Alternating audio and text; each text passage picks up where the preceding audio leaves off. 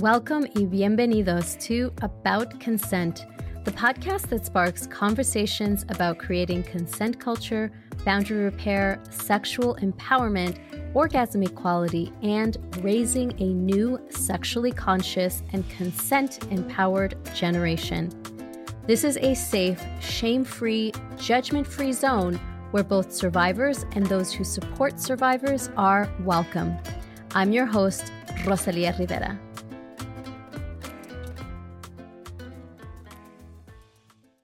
Welcome to another exciting episode of the About Consent podcast. So, this week I am interviewing Yami Pence, who I recently, and I shouldn't say recently, it's probably been the last six months that I've been following her account on Instagram. You will, of course, learn all about her through this interview and the work that she's doing. But I do want to give you a quick trigger warning that we do discuss aspects of child sexual abuse and cases that she has uh, specifically worked in and has had experience and stories to share. So there is a little bit of that, um, but I do want to recommend that if you do need to step away for your own mental health, if you can find strategies to regulate your nervous system and come back to listen to the rest of the podcast, or if you need to listen to it in small bites, that's okay too, as long as you are taking care of your mental health. And without further ado, let's dive into the episode. Thank you so much for being here, Yami. I'm really excited to connect with you on obviously a topic that we're both very passionate about, which is protecting children and uh, you know helping parents keep their kids safe. And I'm thrilled that you're here to talk about your experience in this field and what you're bringing to the table now, which is different from what it was previously. Um, so we'll dive into that. But thank you so much for being here and making the time to to talk to this audience today. Thank you for having me. I'm so excited to be here and talk with someone who is so passionate on keeping kids safe as well and helping parents, you know, mm. through this really difficult task of keeping them safe, keeping their kids safe from this world. And you know, one of the things that I always say is I know that it can feel really challenging for parents, particularly if they are survivors, which you know this podcast is dedicated to survivors but it doesn't have to be. And i think that's where you and i come in to let people know that there there are so many resources out there today that can help. And so you're one of those and that's why i'm so excited that you're here. So let's start with first of all you are a former internet crimes against children and child exploitation special victims unit detective from south florida Yes. And you now currently educate parents, schools, churches on how to keep kids safe from abuse on the internet as well as in real life. You now have a company named Stay Safe with Yami. And I would love to hear your journey of how, first of all, why you chose to become a detective and then why you're not a detective anymore and like what you're doing now. So can you walk us through that, you know, journey and and what what made you decide to do this work which i think for a lot of people it's like why would you go into that? Because it's such a heavy topic right? So can you share that story? For sure. So it all started when i was a child and um, a fellow family member of mine was abused and i walked in on it. Because of me walking in on it the abuse was stopped from becoming worse in that moment. And it led into the abuse being reported and um, you know this this family member of mine I'm very protective of of her still these uh, to this day. So I I kind of assume this like God given role of being the the interjector, the protector, and you know the canceller of evil. I um, from that moment I didn't even realize it obviously because I was a little girl, and then I grew up and I'm like, I mean, what do you want to do? People would ask me, and I'd be like, I want to help kids. I want to save kids. I want to protect children from bad people. And um, I didn't even know how I wanted to do it. But once I was in college, you have to pick out those those majors and those courses. So I started majoring in criminology and I worked at a child advocacy center in Gainesville, which, um, if you don't know what that is, that's basically a one stop shop where you take a child who's been abused to be initially interviewed, recorded, and um, with a therapist, with a social worker, with law enforcement, and with the forensic interviewer all in one so that the child doesn't have to be interviewed by all of those people at separate times. Sometimes mm-hmm. even the mm-hmm. state state attorney comes in. So um, it's I really haven't seen very many places like that one, and it was very good for me to do for a first thing, and it made me realize that um, because I got to see all of those people at work at the same time, and you know see the victim, see the victim's mom, get flashbacks to my childhood, and realize like. Mm, as much as I love being the advocate, I really want to put the bad guy that hurt this child in jail. Mm. So so that is where I started. You know, I never pictured myself being a cop with a police car and, you know, a gun and a badge. And then I was like, well, if that's the only way to keep kids safe, then I will go out of my comfort zone and I will do something I never planned on doing just so that I can help kids. Mm-hmm. And um, so I did. I, I, also did another internship with the Pentagon, uh, the Sexual Assault Prevention and Response Office, which majorly focuses on the sexual assault problem in the military. Um, so I learned a lot on that, and I, you know, chose I still wanted to focus on children. So I went to the police academy and, you know, worked really hard knowing that I wanted to be a special victims unit detective, not even knowing what ICAC or internet crimes against children was when I became a cop. I had no idea what child sexual exploitation material was. I didn't, uh, my brain didn't even go there. I just knew that there were bad people out there. But did mm-hmm. I know that, that there were adults out there that not only abused children, but videotaped and recorded it and put it on the internet? I didn't even understand that until I got there yeah. until I started taking police specific courses within the police academy. And I was like, even more mind blown. And I was like, well, I'm definitely going to do that someday. So um, I worked really hard and, you know, became a special victims detective pretty quickly. And then right after that, they put me into ICAC. So, yeah, um, that's amazing. That's, I mean, yeah. yeah and, and I totally hear you when you say, like, the more that you learn, the more mind blown you are about how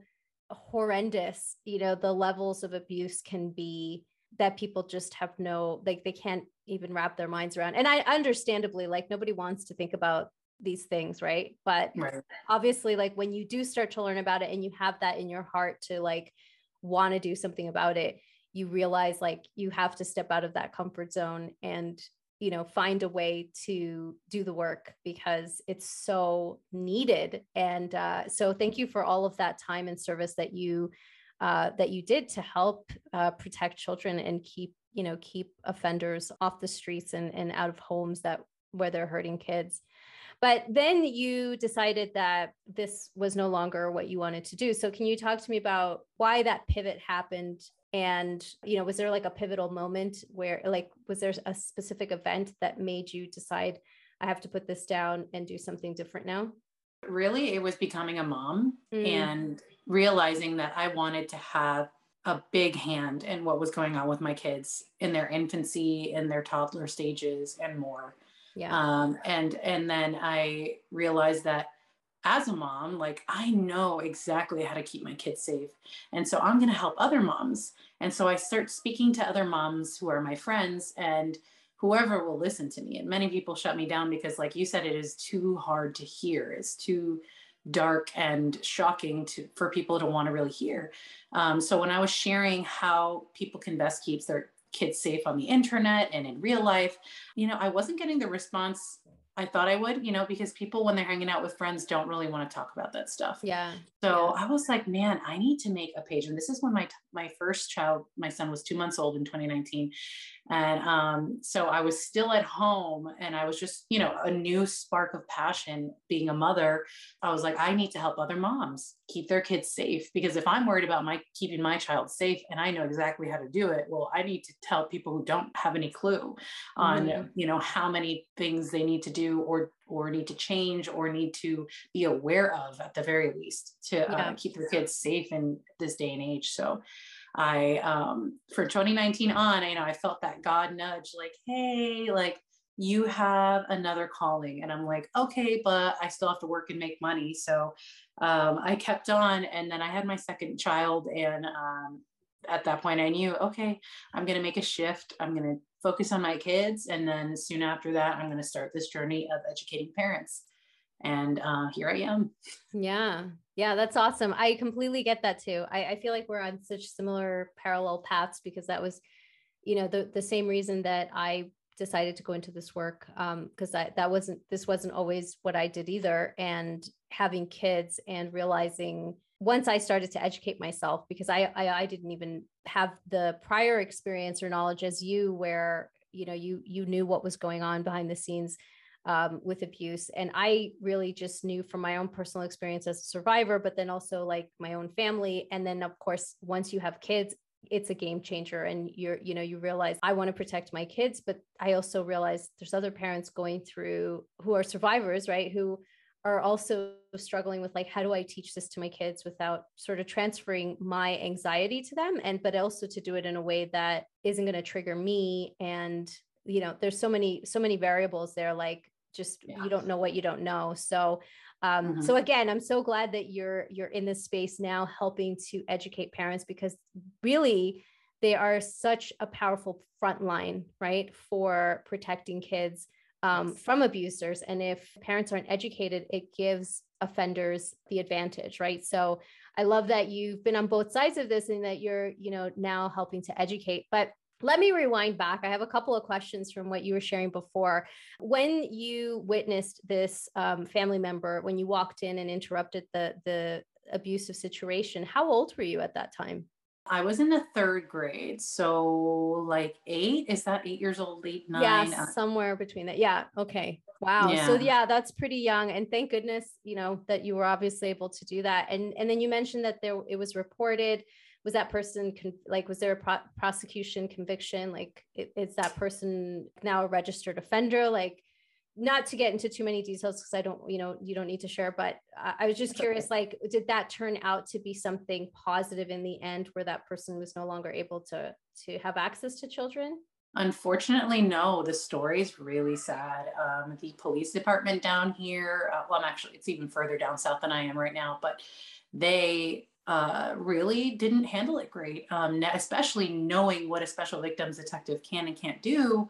Um, you know, in a, in a, state attorney's office, they the charges were dropped. Uh, this guy was never put in prison.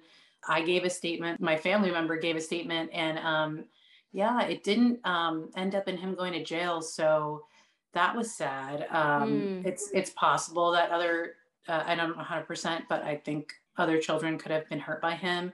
And he ended up uh, being swiftly taken off this earth one way or another. Oh, so wow. he's no longer he's no longer alive. Um, okay. But yeah, yeah, so that actually gave me even more gusto and more motivation mm-hmm. to be the best most dedicated detective that I could be when I was. And I took every single case as if it was my child. I right. uh, would work at home, uh, work late nights, whatever I had to do.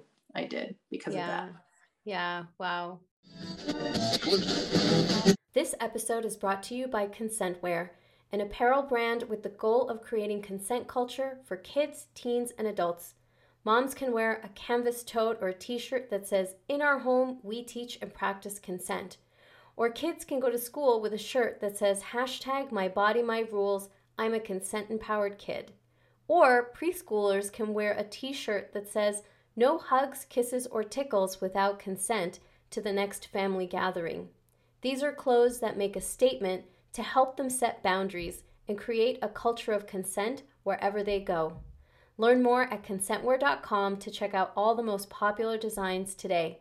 Link is in the show notes. Now let's get back to the show so yeah that i mean and that's such an unfortunate reality in so many cases right? Where there's maybe not enough evidence or there's not enough of a testimony from the child that is uh, considered credible. Like there's so many variables in these situations.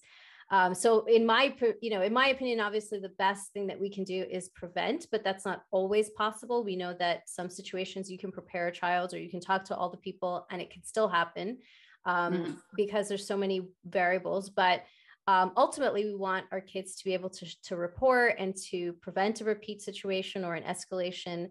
Um, and then, but you know, we get to then the the sort of third piece of it, which is that maybe nothing, you know, the the outcome that we hope for doesn't happen. And um, I would love for you to share maybe one or two stories that uh, sort of stand out for you of situations that were both positive, where you know there was an arrest that was made and there was you know maybe enough evidence or you know it worked out the way it should have and that you know that person is no longer able to access children. And then maybe another story of where that didn't happen or it went went awry and unfortunately you know because we i think we we have a very um most people think oh you know the child reports and then it's taken care of but that's not always the case. Do you mind sharing a couple of stories that kind of stand out from your you know from that work that you did at that time?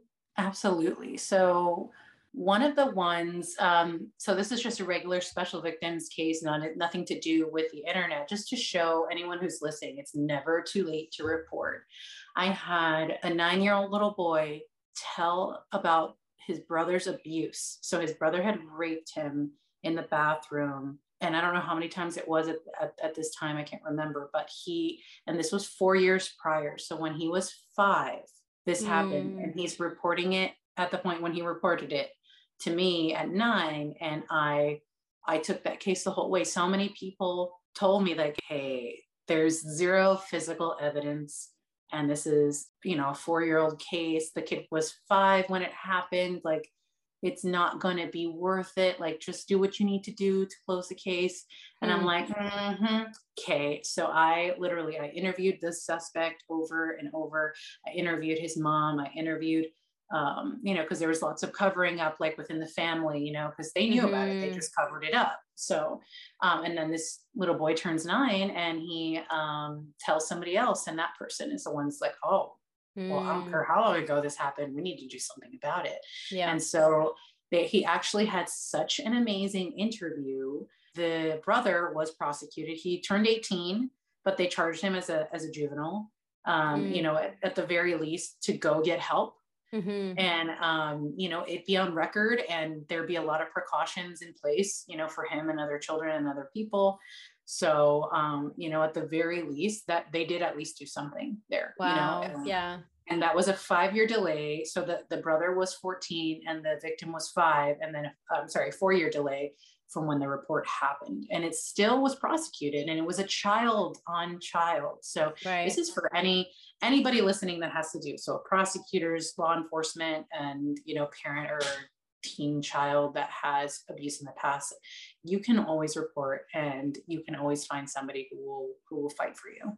Yeah thank you. That's incredible. And i think it's worth also noting that if this wasn't something that was reported earlier is particularly if the family knew and didn't say anything this means that the child themselves was not getting the support that they really the proper support that they needed for healing right from right. from something like that or even the offender in that case being the other child to also get the the you know what they needed and this actually reminds me of the recent case with uh, Josh Duggar, I think is how you pronounce the last name. Do You, are you familiar yeah. with that case?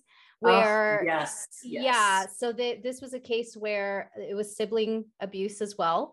Um, mm. The parents found out they didn't want to report it to law enforcement and they dealt with it internally, but a, through sort of quote unquote church officials that were the um, the the reckoners in this in this situation but they didn't get uh, nobody was you know really received the mental health support that they needed both the survivor or the abuser um, mm. and then now we see years later right w- with mm. uh, an offender who was not charged at the time or or helped to figure out you know how do we properly uh, give this person the mental health support so that they don't become a uh, an abuser again? And, and this and the healing for the survivors right? And so now we have a situation where he's been arrested again on uh, child sexual abuse material which leads me to think well w- what other victims have followed since then right? And so um, sure it's such a it, and and because it's you know uh intrafamilial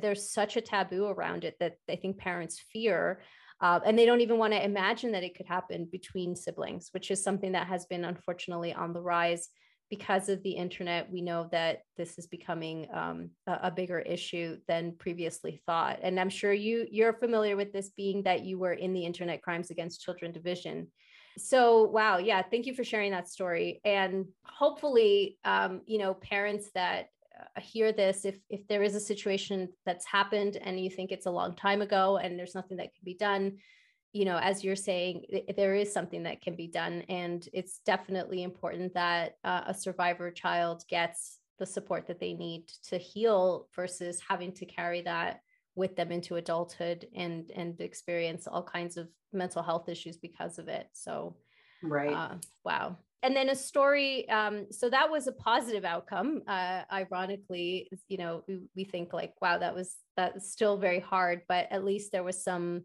uh, support and justice there. What about a situation that didn't necessarily go as hoped?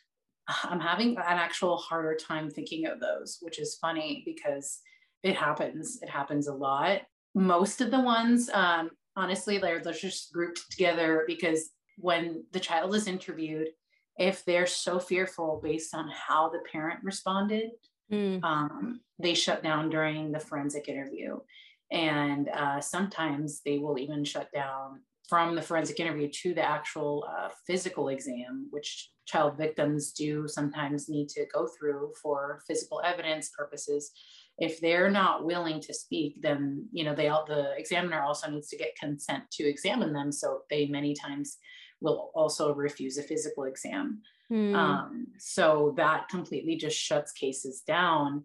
That's why it's so important. One of my many passions in this education field is to teach parents how to respond, you know, how to pick up on signs, how to pick up on grooming signs um, before it gets too far. Um, you know, one of the things that happened with my family member was that she was groomed for a very long time. Mm. And all of them were classic signs of grooming, but just never picked up on until the main event sounds terrible to say, the main abuse event occurred. Yeah. Then that's when, you know, when I walked in and everything went, um, you know, unraveling from there. But mo- that's, that's why I group that in. It's just mostly when things don't work out is when a child completely shuts down. Yeah. And, and as you said, a lot of that has to do with how the parent initially responded to um, a, a, disclosure. And a lot of times it seems like it's a partial disclosure, right? Because kids want to see how the parent reacts to a little mm-hmm. bit of mm-hmm. information and yes. to see if it's safe to report. So you've yes. you've obviously learned, you know, a lot about this and, and you share you educate parents on this. So can you share um, you know, some some information that would help parents to know like if a child was to disclose something or what are some signs that they can look for that kind of gives them a clue as to like something's off here or maybe you know i should ask some more questions? Because you have to be careful not to ask leading questions right? So w- can you give some maybe tips or advice to parents on first of all how should you respond to you know if your child says something that isn't exactly a disclosure but it's kind of like a clue and uh, and then you know maybe what kinds of questions parents should continue to ask to to help the child share as much as they feel comfortable sharing at that time and, and to feel safe. So some signs for the grooming would be withdrawal uh, behavioral signs of depression anxiety of not wanting to be around a certain person um, wanting to avoid that person's house or if it's school or a certain class or a certain event or you know, um, sports, something like that. And they just do not want to go all of a sudden. And they had been alone with someone in that area, someone in that building, someone in that, you know, school, coach club, whatever. And they just suddenly don't want to be part of that anymore. It could be other kids, it could be cousins, to definitely um, gently start asking more questions. Bedwetting is even one of the the signs of abuse um, mm-hmm. possibly occurring. Also, there's a bunch of physical signs um, that are that you'd think would be more obvious, but then there's some that are not, like you know, recurring UTIs, bruising on the genitalia, bleeding, um, infections, things like that that don't really make a lot of sense. Those are those are the more commonly known ones. Mm-hmm. Um, so if your child tells you something that isn't a full disclosure, definitely just repeat back and mirror what they're saying to you um, so you're, you know, like exactly like this. So you're saying this happened. Okay. Um, how did it make you feel when that happened? Okay. Um, you know, and, and just ask them what they did in that moment to paint the picture for you. You know, you're not leading mm-hmm. any questions if you're just asking them to, okay, so if you were going to draw a picture of it, or if you were going to tell me like you were reading me a story, tell me how, you, how this event occurred. Mm. Um, so you're not directly asking any questions. And then um, you can always, I, I never neglect, you know, I never tell parents not to ask specifically about private part safety because you can, if you're a parent, a safe parent who is always practicing body safety and private part safety and asking kids question about this, then, you know, if they start to disclose something to you, you know, you can specifically ask if clothes were on or off and if uh, any private parts were involved in any situation, whether it's on mm-hmm. a screen or in person you know you don't it, it, doesn't have to be you know a complete avoidance of those words you know right. of specifically asking if any nudity any touching or anything was involved because you do need to know um, yeah. you know to, to protect your child. So a lot of people worry about leading questions. Um, definitely use language that you already have used with your child. If you start interjecting language you know like did bobby do xyz to you you know like that is sounds more like a leading question because you're specifically xyz is something that your kid is may or may not have ever said before right. so make sure you're using that and you know it's safe or unsafe touch and that's what's so important about body safety teaching you know from day one as soon as they can talk little by little because they will know exactly what you mean you know yeah. as soon as you start saying is was there an unsafe touch? Like did you know was there something that made you feel unsafe feel uncomfortable feel scared? Um, that's how i would go into that and remain as calm as possible as positive as possible. How proud you are tell them how proud you are of them coming to you. Tell them how safe they are with you and how they'll never get in trouble and how none of this is their fault um, and how you're going to help them you know yeah. and just be comforting, be calm. You know, if you need to revert, rehearse this in your head, especially if you're a survivor, you may need to, because mm-hmm. it could be a trigger, like a huge trigger. Yeah. If um, something like that comes out, I, I have definitely seen that, um, you know, even with toddlers in preschool exposing each other, you know, like mm-hmm. show me mine, I'll show you yours type of thing. Right. Very common in preschools to happen. And uh, I've seen that triggered someone I love very much. And you know it, it was um i was able to comfort her because i had seen you know these cases so much because we would attend cps investigations mm. um, while we were on the road. Before i was even a detective we would go to schools and daycares on a regular basis because this is very common. Yeah um, yeah so so to definitely um, you know take deep breaths. If you have somebody who's informed in you know body safety private part safety that you could trust to just let out all of the trauma if you do have trauma to let out some of the the worries that you have before mm-hmm. you know if you do have a moment before you talk to your child because they they can read us like a book they know their parents yeah so. absolutely and and I, I completely agree i think it's so important that if you find yourself triggered in those moments to to breathe i think that mm-hmm. you know trying to keep as calm of a face as possible because like you said they can read us and it's so key to let them know that what they're sharing with you is you are a safe space right to be able to mm-hmm. share because they're um, you know one of the things that I, I think a lot of parents don't realize is because 90% of abuse happens by people that we know and trust um, and that the child knows and trusts that there is a fear from the child of like if i tell my mom this what's going to happen to the person or what's going to happen to my mom or what's going to happen to me right? Like there's just a, a, lot of fear. And if we show visible signs of like i can't handle what you're telling me that can be really scary for a child you know who it took a lot of courage in the first place to share any of it. And now to say oh my goodness like what i've told my parent is is freaking them out, right? Mm-hmm, making um, them sad. Yeah, yeah. So I think it, you know, it's such an important piece of information for parents to know is that if you are a survivor, this can hit you like a ton of bricks. And to have some kind of strategy for like, okay, I just need to take a moment. You know, it's like, okay, you know what? Let me, I just have to get a glass of water and get up and, you know, take a breath as you're getting the water and then come back as composed as you can so that you can be that safe space for your child. So, um, you know, I think that's an important reminder. And, and I love that you also share that with parents too. Um, and, and I think that, you know, you've shared now uh, some signs that p- parents can look for if there is, you know, some physical or maybe behavioral signs. What about in terms of let's say that the child has disclosed and you realize that abuse has definitely happened what is the best next step for a parent who, you know, maybe is freaked out because it's another parent and they're afraid of like, if I disclose what's going to happen to this person, I obviously should be, you know, uh, getting support for my child and reporting this, but like maybe they're a little bit nervous of what to do next. What's the next step for that parent to take?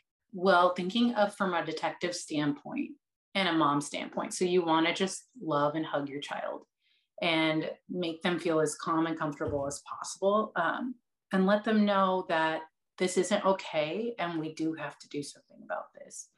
Um, it's okay that if you don't know the answers to say, I don't know everything that's going to happen, but I promise you that I'm not going to leave your side. I'm going to make sure you're safe and this person isn't going to hurt you anymore.